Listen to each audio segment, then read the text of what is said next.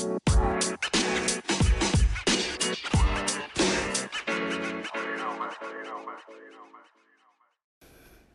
right, all right, guys. Welcome back to the podcast. Welcome back to Theory and Theology. On this podcast, we talk about spirituality and cultures and theories and religion and all sorts of good stuff like that. Um, so I wanted to talk about um, Inuit tribes in the Arctic. So I am by no means an expert, but a lot of different tribal cultures just fascinate me. Um, especially because like at least half of my family came from a tribal culture that you know my great grandparents' life looked different from my grandparents' life, looked different from my parents slash um, aunts and uncles, that generation's life, and now my life looks so far removed from what my great grandparents' lives looked like. Like, I used to think about this, you know, I would think about, I mean, I still do think about it. Um, on my mom's side, my great grandmother passed away while I was, um, let me see. It was, uh, these calculations are so hard. It was between like either I want to say about uh, seven years ago, maybe seven years ago, when she was 105 years old. And I thought about it and I was like, wow, she was born um, just after the turn of the century. So whenever I would watch movies, you know, I, I've watched a lot of movies about, um, you know, how a lot of different tribal groups around the world, particularly the North American ones that I focused on maybe more, um, they got taken over by you know, Western culture and slaughtered and, you know, unfortunately, you know, um, a lot of those tribal groups, and a lot of them definitely thrive, and a lot of them are surviving. But you know, I don't want to discount the fact that you know that's their history. But um, just like I, I mean, it's not the same thing. But saying like you know, American black slavery or Caribbean black slavery, slavery or different black groups of slaves. Um, you know, I know at least when, you know, I'm in classes or something and people bring up black people and always just say black people and slavery. It's kind of like, okay, that's not the whole story. You don't always have to bring up the slavery. Like, let's bring up the stuff that actually does work too. Like, it's not all about slavery. I mean, when you look at black people, you see, you know, um, a lot of people around the world see black people in the media, but you know there might be like the stories about crimes and things like that but there's also you know the athletes the musicians the very creative very talented people and uh, you know who kind of are self-made you know a lot of the time too. Um you know i'm not saying that that's the whole of the culture, but it's like if you look on the very surface levels, those are kind of the stories you hear in black culture. And I know in indigenous cultures, there are stories that are kind of just on the surface told too, which would be like the genocides and, you know, um, all these other types of things. But you hardly hear the stories of how people are kind of uh, thriving later on like it is super complex just like with black people super complex like eh, you know a lot of groups by no means are like you know better off because of their history of thing of how things went down and you know um, there's definitely a lot of disparity a lot of uh, a lot of um, tragedy trauma you know so I you know it's kind of hard to know how much to focus on which aspects because you know I'm not trying to be insensitive. I'm not trying to just like pigeonhole everybody into these groups of like okay, this is the tragic part of the history that's a reality too and not make light of it and not never mention it but then also not like just only talk about like this is their story, all of their story, lump everybody into one group and be like, this is all we're gonna talk about is the tragedies. Um, but but something that definitely um, interests me about the Arctic um, groups, you know, and Canadian, Alaskan, the ones that are called um, like basically either indigenous or First Nations or whatever, you, you know. Um, but I think the Inuit tribes tend to be, at least in my opinion, the ones that come up the most as far as like the content that I see online. It tends to be mostly Inuit groups. Um, but I'm also not sure if it's because that's what I'm searching. Um, but yeah, I've also mentioned before about Isuma TV, Isuma.tv. Um, and I've also mentioned about some of the movies that I like. I'm really fascinated by the culture, um, especially because it's something I never really knew about. And like, even in school, like you're taught about maybe like Eskimos, but you're not really taught much about them. Like you're just taught like they exist and it's cold and they, you know, you're not taught much about them. So, or any other group for that matter, but um, you're kind of taught like basic stuff. You're not taught like any real life, like what what's their life like now, you know. So when I started watching a lot of movies and documentaries and stuff about um, Inuit tribes, one thing I noticed is that I have a really hard time telling the difference between how old um, the setting is for whatever is the movie, whatever. Like for example, I'm what I mean by that is I could watch a movie that seems like it was, you know, from 1980, um, like like placed in the 1980s. I can watch a movie that's placed in like 1900 or 1850 or something, and a lot of times it looks the same. Like the setting looks so similar. Um, I've only noticed the ones that seem to be like from the 90s or so. You start seeing people with like snowmobiles. Now, I don't really know the the real timelines, but I do notice, you know, a lot of the more modern movies are um in uh you know um people more so in like towns and stuff um but none not like thriving. It seems like before, other than like you know the dangers of you know being out in the wilderness, and um, you know it seemed like people had their communities. The stories you see are like people with their communities. Um, there's some supernatural stuff that goes on sometimes, and there's some other types of stuff that goes on with like maybe like the weather or like urgent types of situations but outside of that, it's not necessarily like stories of like government oppression and stuff like that. Um, um, but yeah, that's something that has been interesting me, you know, catching my attention because I do follow a lot of, um, or have been starting to be interested in following a lot of um, indigenous North American groups. Um, like getting a little more familiar with like different tribes that I've never heard about and kind of like their their stories, their lineages. Um, I started doing this project um, based on where I I live, um, and just kind of like anything that kind of comes up uh, near areas in LA or in San Diego where I've lived. Like who were the original people that were there, and kind of how did the cities kind of develop to look how they look currently.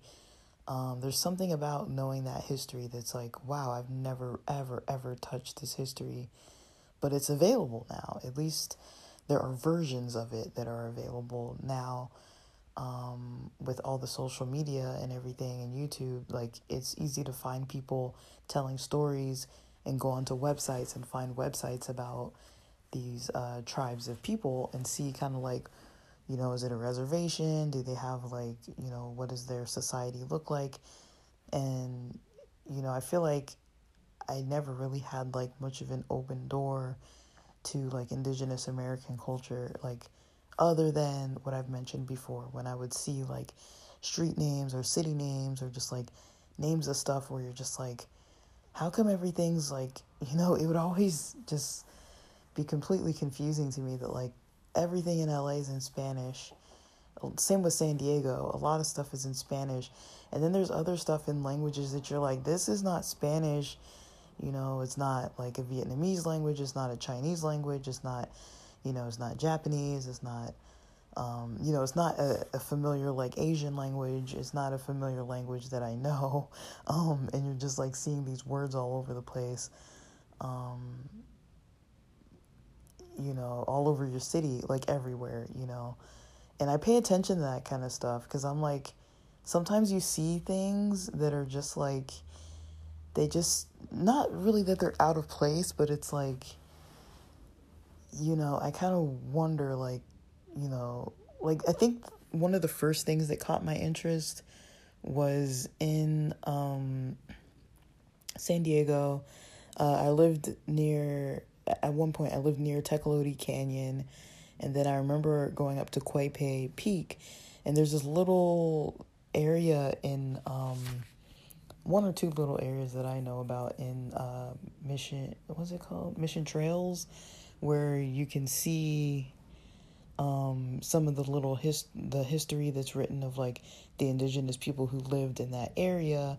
And when I went up to that peak, I kind of felt like okay, like I want to know what's this name like you know and then what's the name of this canyon and all this kind of stuff and i started finding out oh like these are these are like the original names of like indigenous you know people groups you know and i started seeing like Sycuan all over the place um and i remember once i used to listen to like independent radio of some form i can't remember what i was listening to exactly maybe it was an archived episode of something but um, they were, or maybe it was on the radio, and they were talking about like, you know, in San Diego, the Sycuan, you know, the people, you know, of Sycuan, and it was like when I first moved there, and I was like, oh, like there's like indigenous groups out here, like I didn't even know, and um, so yeah, and they're like, it's like within a drivable distance, it's like right there, you know, so um, I was pretty curious. I was like, okay, like so there's a there's a presence and like,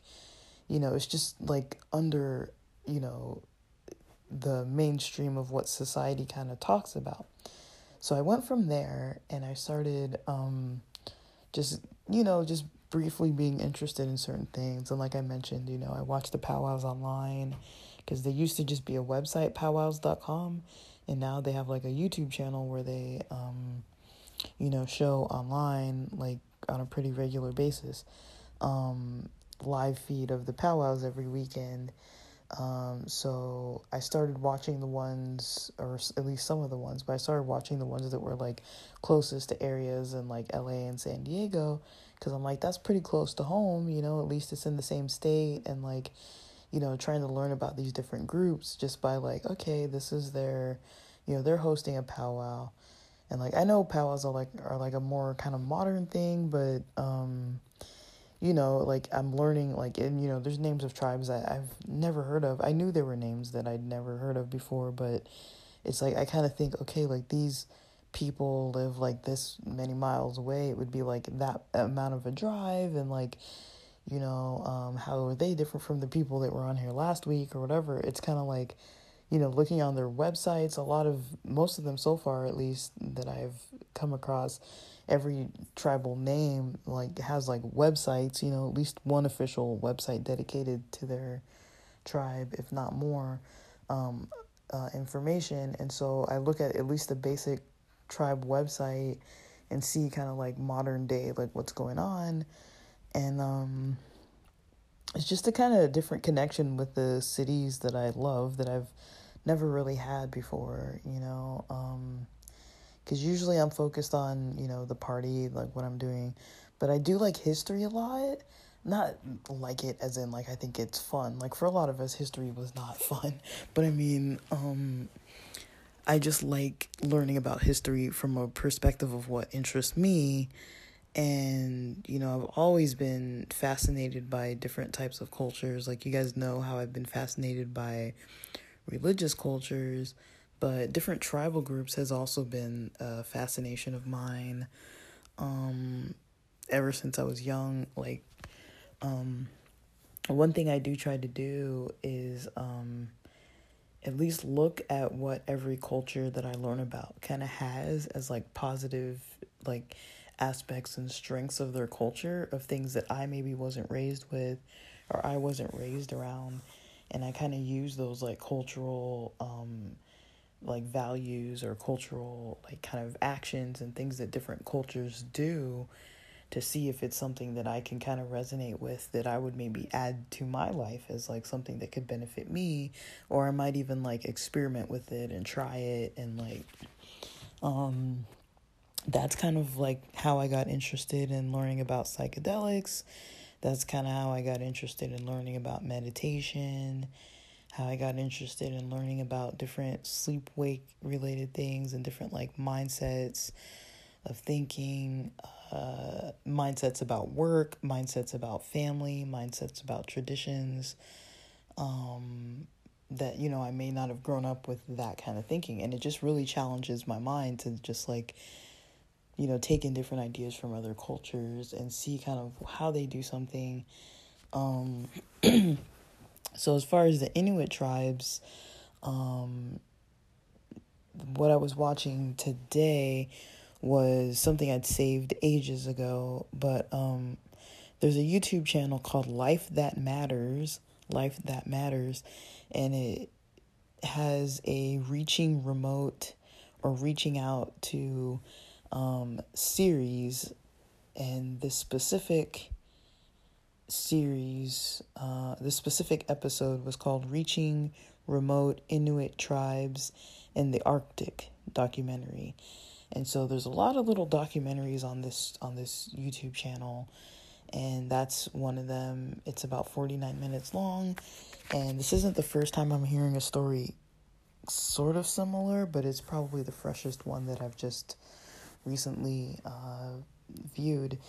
And so something that I learned that I didn't know is that with with uh, some of the Inuit tribes' history, um, a lot of their changes to their traditional way of life started just recently in the 1950s.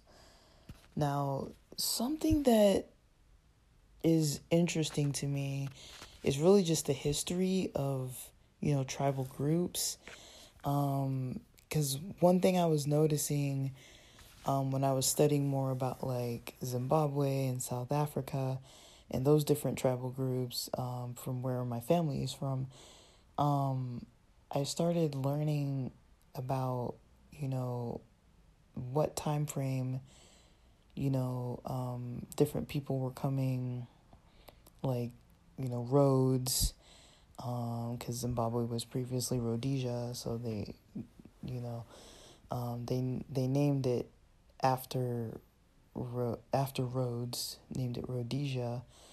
Um, it's Zimbabwe now, um, and you know South Africa having apartheid and the um, the uh, Afrikaans, Afrikaners or Afrikaans, the um, Dutch groups that came in.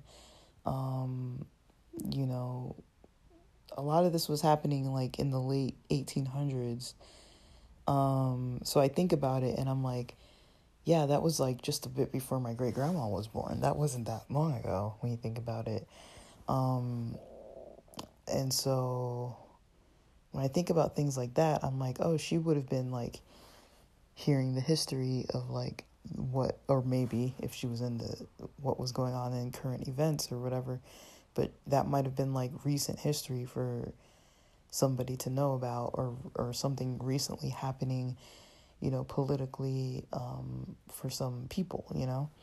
So I did find that to be very, very interesting. And so, you know, just the time frames and stuff, I was like, wow, that's pretty recent when I think of stuff that happened like in my great grandmother's day when there were tribes that were, you know, still living their traditional lives untouched, unbothered for the most part. Um, and then, you know, now, you know, I was learning more about that this was just, you know, not that long ago, you know, 1950s, that's like about 70 years ago. And they said the area that they were talking about in this documentary, they said, you know, at a certain time period, like way back, there were like 70 people in the village, and now there's like 7,000. And they said, you know, some of them were talking about how when they were younger, you know, in their lifetime, um, they remember having, you know, living off the land, their hunter gatherer with, you know, dog sleds, you know, and you know, so if you think about about that, it's like just looking at different generations. The generation before the current one, the people who would be like about my parents' age, them and their parents would have been living off the land uh, pretty much compared to now with people with the snowmobiles and you know the tragic history where they're saying that like you know the people who were taking over were like they killed all their dogs now i've heard in other not in this documentary but i've heard in other um in other uh cultural um documentaries. I don't know if it was the inuit tribes specifically but um, some tribes that were like in Alaska or somewhere like that, where they talked about, you know, being able to save some of the dogs, but there was something about the places where they were living in those like towns or villages, like in those towns, like in houses instead of like being out on the land, you know, following herds, going from camp to camp, hunting, you know, gathering, um, eating, you know, like I I found it very interesting um, that they were um, um, yeah, I forgot what I was saying. Sorry, but I found that that it was it was pretty interesting that um, you know those those people who had their dogs kind of slaughtered, like they weren't able to grow a next generation of those dogs. They said like the next generation, the dogs would always get ill, they would always get sick. Um and I don't remember if they had a reason why, like if they found that why or not, but the dogs would always get sick. So even when they tried to like make their own um new uh their own new what do you call it like like kind of rebuild what had been like taken um they weren't able because like you know a big part of the culture was the dogs like you had to have the dogs to be able to go um you know with the sled from place to place um and you know you had to be able to be mobile because of how the herds would move like you can't, you know, you can't just travel on foot. Like you have to have some method of getting places. And the thing is about the dogs is that, you know, they're not going to freeze to death, first of all. Um, second of all, you know, like that's basically the animal that was used. Like, you know, and that's how they had their training and how to, you know, how the dogs would, like, some would lead and then, you know, you'd have like a pack and it seems like at least for to my understanding it seems like whenever i've seen them in like episodes of things like it seems like the dogs are always kind of like tied up but they're always like together um and you know they're fed they're you know they're pretty hyper um but they weren't able to like rebuild or re um populate the dogs that were lost. And so you can't really do a lot of the hunting and stuff by foot like that all the time like that.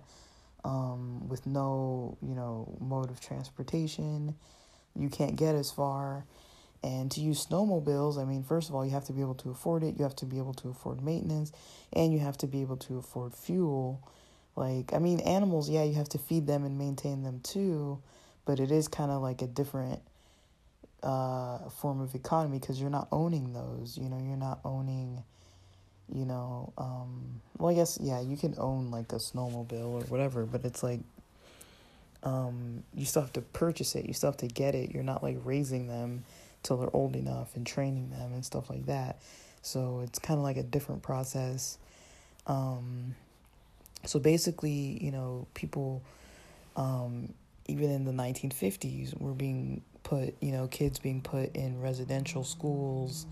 Um, they did touch on, you know, the the trauma that people experience and how they got, you know, uh, a lot of different types of abuse, unfortunately, and you know they weren't able to really handle their. Um, not that they weren't. I don't want to blame. I don't want it to sound like I'm blaming them. I mean, a lot of times people aren't taught or there aren't resources for them to get the help they need. I'll put it that way. It's not that they weren't able to handle it. I don't want it to sound like, oh, they couldn't handle the abuse, so they went and were abusive to other people. Like, what I'm trying to say is that there was a cycle to the abuse, but that's a more recent cycle because of it not being that long ago. And if you think about other, you know, cultures too, um, you know, that that were tribal um, in their traditions, like a lot of them experiencing these kind of changes, um, they mentioned this, you know, that, you know, there's not really like a positive benefit to it necessarily. And so, um, that's kind of what I gathered from this. I mean, I'm in no way trying to like make groups of people sound like they're not able to sustain themselves. They are, which is kind of one of the problems that I see here is that if groups are able to sustain themselves, like leave them alone. Like if they're not asking for help, you know, why do people come, you know, and destroy their way of life and be like, you have to live in these buildings now and you can't hunt for yourself and you have to work and make money so you can pay for food. Um, and a lot of these uh, um, shows and stuff about Alaska, it shows how in some places, some towns, the, the food is so expensive um, that it's like, it can be like 15, 20 bucks for like a bag of chips or something. It's like, that's why people live off the land. It's like you can't really afford to eat if you don't have money. You know, you have to like find a way to do something. And so, you know, that's a problem. You know, it's like if you take someone's way of life away and be like, live like this now instead, but then you don't give them opportunity, you know, um, or if they don't want to do it, you know, like they weren't asking, oh, help us because we're not able to sustain ourselves. From what it seems like, they were sustaining themselves just fine until somebody imposed a different way of life on them by force and um you know tried to wipe out their culture for whatever reasons um either cuz you know religious reasons for feeling like um you know they were in some way a heathen or like a negative person. So that is one reason why. And then I mean, there are multiple reasons, but um, you know, definitely corporate greed, definitely, you know, um, people wanting to have like trade relationships that or like control, you know, um, you can't control people if they can, you know, decide for themselves how much they can sustain themselves, where they live, where they go, um, you know, what they have to pay, what they don't have to pay. I mean, if you think of it living off the land, you're not paying for the land, you don't have to pay for it. You know, if you're living in igloos, you know how to make housing wherever you need to be. If it's a time of year where you only can have igloos, or if you have tents and things, you're able to make it for yourself and camp, you know, by the water or wherever you need to camp at. you can you can hunt um, all kind of like caribou, reindeer, seals. Seems like seals are a big one.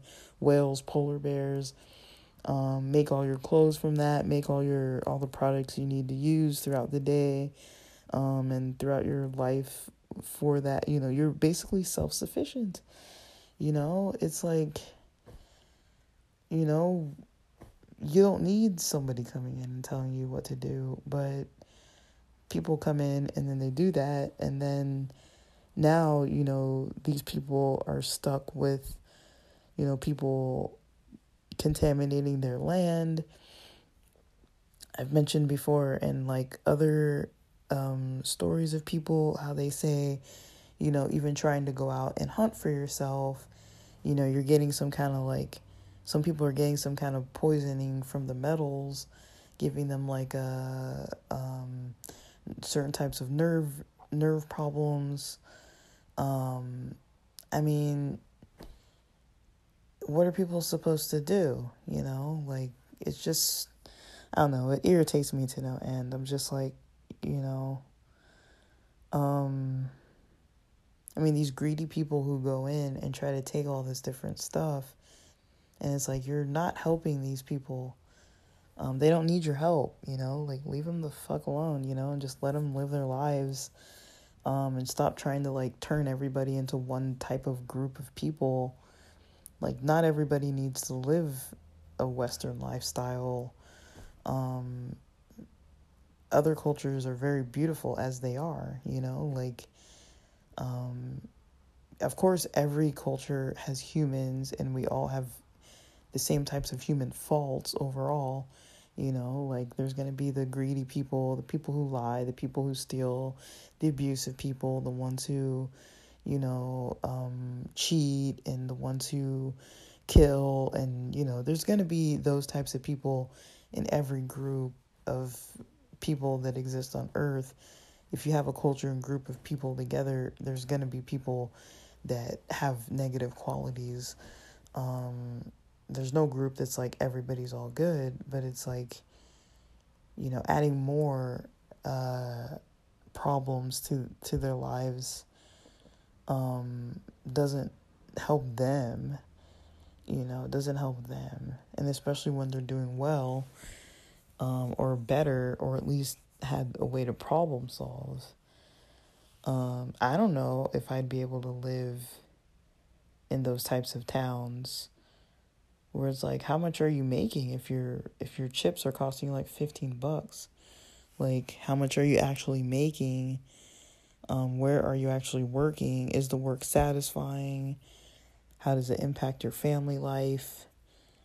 Um yeah. And then to you know i mean i don't know how much people are affected by by the cold there or how much people are affected by you know, certain times a year where there's like multiple days of darkness. Um, I think not good, uh, but also, you know, people acclimate to the cold and stuff like that, but it is harsh. It's a harsh environment weather wise. And like it's not always like snowing depending where it is. Like it's not always snowing. Um, it's not always icy and stuff like that. Like they have like other types of weather, you know, um, depending. But yeah, it's still like they have a different way of traditional culture uh, based on where they live. And so, um, and like kind of how it is there. So I don't, I don't really think that um I don't know, like I I'm glad to kind of learn about different cultures, but it's like um I wasn't aware how recent um a lot of these populations were affected. So, it's something I'm still studying. Like a lot of different indigenous groups, I'm still kind of studying them. Um, but as snowboard season approaches, you know, I start thinking more and more about like winters and snow in Alaska and stuff like that, and the Arctic. Um, I don't know, it's just like on my mind. Um, but that's the only thing that I have, you know, in, uh, you know, in, um, when it comes to, you know, culture surrounding, like, anything that has to do with, like, snow or anything like that. I mean, living in, like, LA and San Diego, we don't think about snow like that. Like, it's not, like, a big part of the culture I mean, up in the mountains, LA has mountains. Uh, they're far away, but you know, Wrightwood has mountains, and it's uh, Wrightwood's in the mountains. It's technically LA. You know, there's a city limit, uh, an LA city limit sign up there. So part of Wrightwood is in Los Angeles County, even though it's freaking far. Um, but yeah, that is the mountains, and it does snow there, and I do go snowboarding up there. But um yeah, I um I'm I'm getting more and more curious. Um just trying to post about what I learn. Um I'm going to post the link to the link below of the uh of the episode that I watched. Um you can watch the whole thing start to finish if you want. I'll have the link there. And thanks for listening.